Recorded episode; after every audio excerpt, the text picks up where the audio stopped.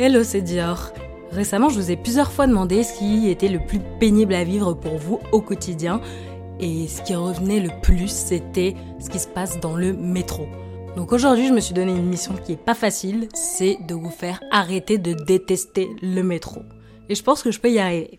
La première chose à faire, je pense, c'est une fois d'essayer d'aller dans le métro, pas parce qu'on a besoin de se rendre quelque part, mais juste pour rentrer dans le métro. L'idée, c'est euh, au lieu de prendre le métro parce qu'on a besoin d'un moyen de transport, d'organiser vraiment une visite touristique du métro. Il faut aller dans le métro sans avoir besoin de le prendre. Il faut descendre pour le visiter en se disant ok c'est une visite touristique comme une autre, je vais dans une galerie d'art ou dans un musée et euh, pouvoir regarder le panneau des horaires sans avoir à s'écrier parce que le métro arrive dans 6 minutes. Si vous avez la chance d'avoir voyagé, regardez un peu comment on se comporte quand on est dans le métro à l'étranger. tout est beau, on s'attarde sur tout, les sièges, l'architecture, les matériaux des murs, des sols, on admire le métro comme on admire euh, une salle dans un musée. Et là, c'est ce qu'il faut essayer de récupérer, mais chez soi. Parce qu'en réalité, quand on prend le temps de regarder, parce que oui, il y a plein de choses affreuses dans le métro, mais quand on regarde bien, il y a quand même beaucoup de choses qui sont très belles. Moi, souvent, quand je passe sur certaines stations, je me dis, ah, mais quel beau siège. Enfin, si on regarde, il y a quand même euh, une attention qui est portée au design à chaque fois. Euh, les nouvelles rames de métro, quand elles sont créées, c'est un univers euh, différent à chaque fois. Il y a plein de choses à observer. On a 14 lignes, on a plus de 200 stations. Alors là, pardon, je parle très Paris, mais parce que j'y habite et parce que de toute façon, c'est là que les gens s'en plaignent le plus. Mais il y a plein de choses à voir. Il faut se dire, ok, je descends et j'ai pas, je suis pas pressé, j'ai pas besoin de marcher vite, j'ai pas besoin de me faire bousculer. Juste j'y vais pour regarder. Et je pense que le fait d'y aller en se disant, je fais une visite, ben on retrouve un petit peu l'esprit qu'on a quand on est à l'étranger, qu'on fait une visite touristique. Enfin, euh, parce que dès qu'on croise un musicien à New York, tout le monde sort son tel, on veut pour faire une story, on lui dit you're amazing, mais à Paris on fait plus ça. Donc il faut retrouver un petit peu cette excitation là à Paris. En plus, les musiciens qu'on voit dans le métro, je pense que vous le savez, mais à Paris, ils passent quand même des auditions. Il y a 300 musiciens qui sont choisis tous les 6 mois sur audition. Et euh, les critères de sélection, ça va être l'originalité et la diversité des styles et des cultures. Et c'est vrai que moi, je m'étais souvent dit, c'est marrant, il y a quand même souvent, euh, c'est pas dans la rame de métro, mais dans les couloirs, euh, des, des instruments un peu, un peu rares ou des styles de musique que je, qui sont pas courants. Et en fait, ça fait vraiment partie des critères de sélection du concours de la RATP. J'ai regardé un petit peu ce qui se disait sur les stations qui seraient les plus belles à Paris. Il y a Franklin Delano Roosevelt qui revient. Euh, c'est une station avec l'ambiance, avec une ambiance un peu euh, or, doré, noir. Euh. c'est peut-être un peu impressionnant parce qu'on est dans une ambiance sombre, mais bon, moi j'aime pas trop, je la trouve un peu kitsch. Louvre Rivoli, c'est cool parce qu'on a déjà des sculptures quand on arrive et donc on a un peu l'impression d'entrer dans le musée dès la sortie de la rame de métro. Euh, j'ai découvert un truc à Concorde, toutes les lettres qu'il y a sur le carrelage, sur les murs. Euh, en fait, c'est la Déclaration des droits de l'homme et du citoyen de 1789. C'est vraiment genre, je pense à moins de un jour ne plus avoir eu de batterie sur son tel et s'être concentré sur les lettres, personne ne le remarque. Là, voilà, euh, comme ça, la prochaine fois que vous irez, peut-être que vous prendrez le temps de euh, la lire. Il y a Arts et métiers aussi, moi j'adore. C'est, elle revêt un peu l'allure d'un sous-marin parce qu'elle a des parois métalliques et c'est une référence à 20 milieux sous les mers de, de Jules Verne et moi j'adore le métal en général, je sais pas trop pourquoi.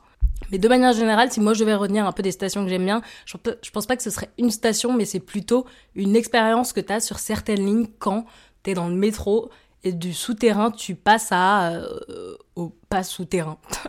euh, quand euh, par exemple au bout de la ligne 5, quand tu vas vers Bobigny, d'un coup, tu sors du sol et et t'es es au grand jour.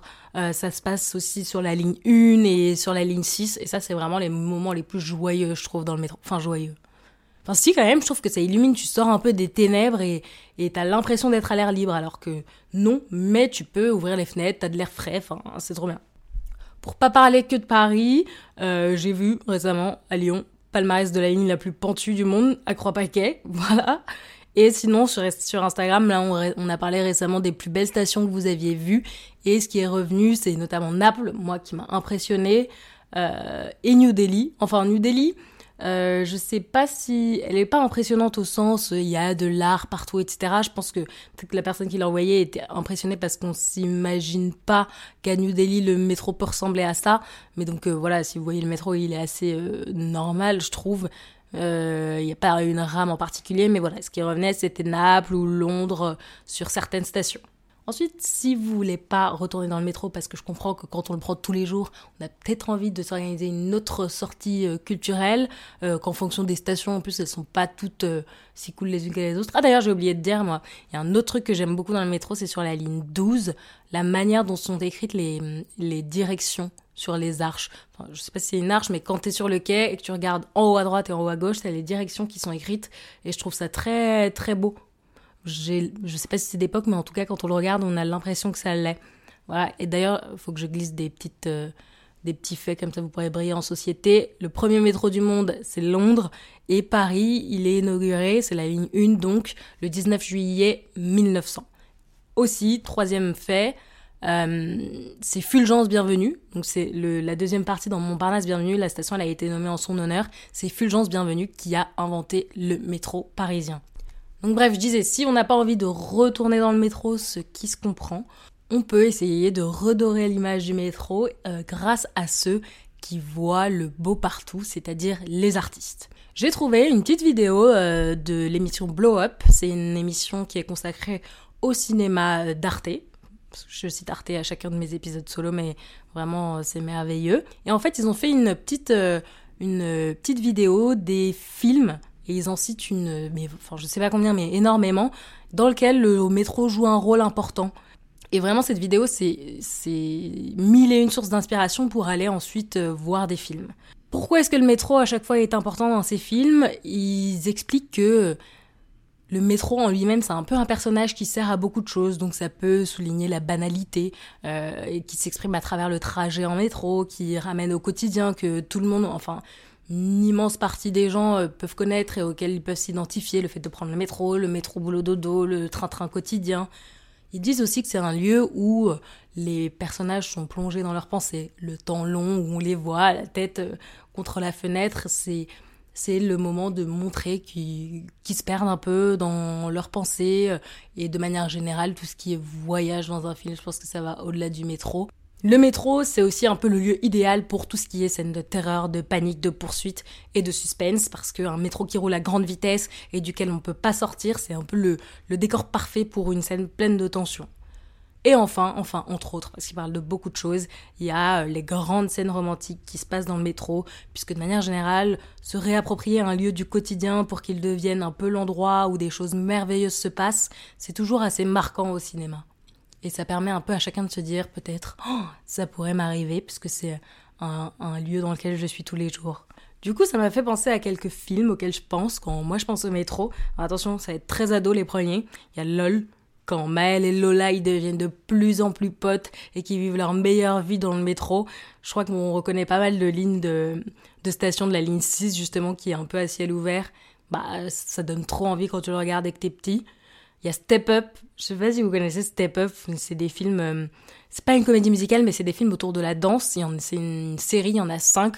C'est des films américains. En français, ils ont été traduits euh, Sexy Dance. Et euh, je crois que c'est dans le premier ou non, dans le deuxième, qu'ils se mettent à danser dans une rame et c'est une espèce de flash mob. Et plus t'avances et plus tu découvres que les passagers qui sont assis se lèvent et se mettent à danser et ils font partie du crew et euh, ils, ils, dansent jusqu'à ce qu'ils se fassent poursuivre par la police. moi, c'est vraiment une scène qui me marque parce que j'adore ces films, enfin les premiers. Il y a la série Sherlock. Euh, il y a plusieurs Sherlock, mais elle s'appelle vraiment Sherlock avec Benedict Cumberbatch et Martin Freeman. Et il y a un épisode où ils se retrouvent coincés dans le métro et l'un fait croire à l'autre qu'une bombe va exploser et qu'ils savent pas comment la, la désamorcer. C'est une scène hyper forte. Et si j'étends aux gares et aux trains, il y a Bodyguard. C'est une série que j'avais adorée sur Netflix. Où là, c'est pas dans le métro, mais c'est dans un train euh, que le personnage principal il tente d'empêcher un attentat un attentat suicide où quelqu'un euh, s'est accroché une ceinture de bombe autour du corps et vraiment c'est cette série mais je sais pas si j'ai autant été euh, si j'ai déjà autant été tenue en, haleine devant des devant des séries. C'était enfin si peut-être mais celle-ci elle est vraiment trop bien pour ça. Euh, il y a évidemment l'arrivée de Serena van der Woodsen à la gare de New York dans Gossip Girl ou encore le film Bullet Train plus récemment avec Brad Pitt. Et euh, ça se passe dans un train qui va euh, à la vitesse de la lumière au Japon. Et en fait il n'arrivera pas à sortir de ce train avant euh, très très tard. Et c'est un film d'action, il se passe 8000 actions à la minute. Et moi j'avais beaucoup aimé ce film. Donc voilà, le métro, si on ne veut pas y retourner, on peut l'admirer dans des films et dans des séries qui le rendent bien plus beau et surtout moins odorant. Ensuite, on peut admirer le métro en se plongeant un petit peu sur les plans de métro. Si je lis ça à l'art, c'est parce que, contrairement à ce qu'on pourrait penser, c'est pas euh, des cartographes ou des géographes qui dessinent les lignes, les cartes de métro qu'on voit tous, mais c'est des designers graphiques. Et ça, c'est une vidéo à nouveau d'Arte sur la création des plans de métro qui l'explique.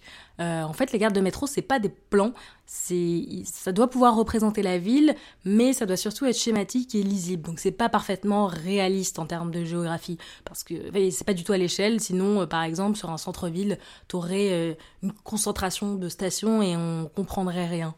Et du coup, il y a un peu l'enjeu de représenter un réseau de lignes qui soit lisible, mais d'avoir une idée où quand même sur la carte, euh, une station qui est au nord euh, euh, correspond au nord de la ville, quoi.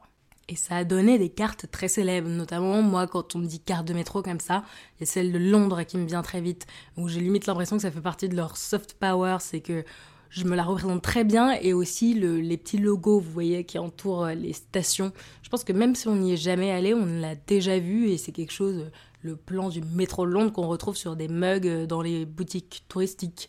Dans la vidéo, il parle d'une chose qui est hyper intéressante, c'est de la dimension culturelle et un peu politique aussi que peut avoir un plan de métro, notamment pour la ville de Berlin.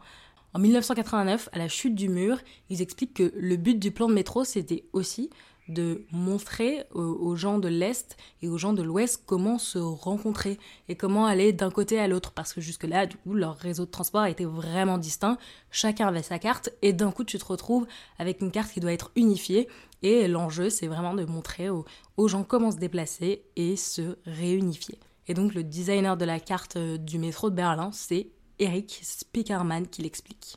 Donc voilà, j'espère vous avoir aider à arrêter de détester le métro, que demain quand vous descendrez, vous essayerez de vous attarder sur quelque chose, que ce soit euh, une belle chaise ou euh, un beau tag sur le métro, ou, peut-être que vous aurez un petit peu de compassion pour cet engin qui, mine de rien, est, est très vieux et nous emmène un peu partout, ou peut-être que vous continuerez à le détester.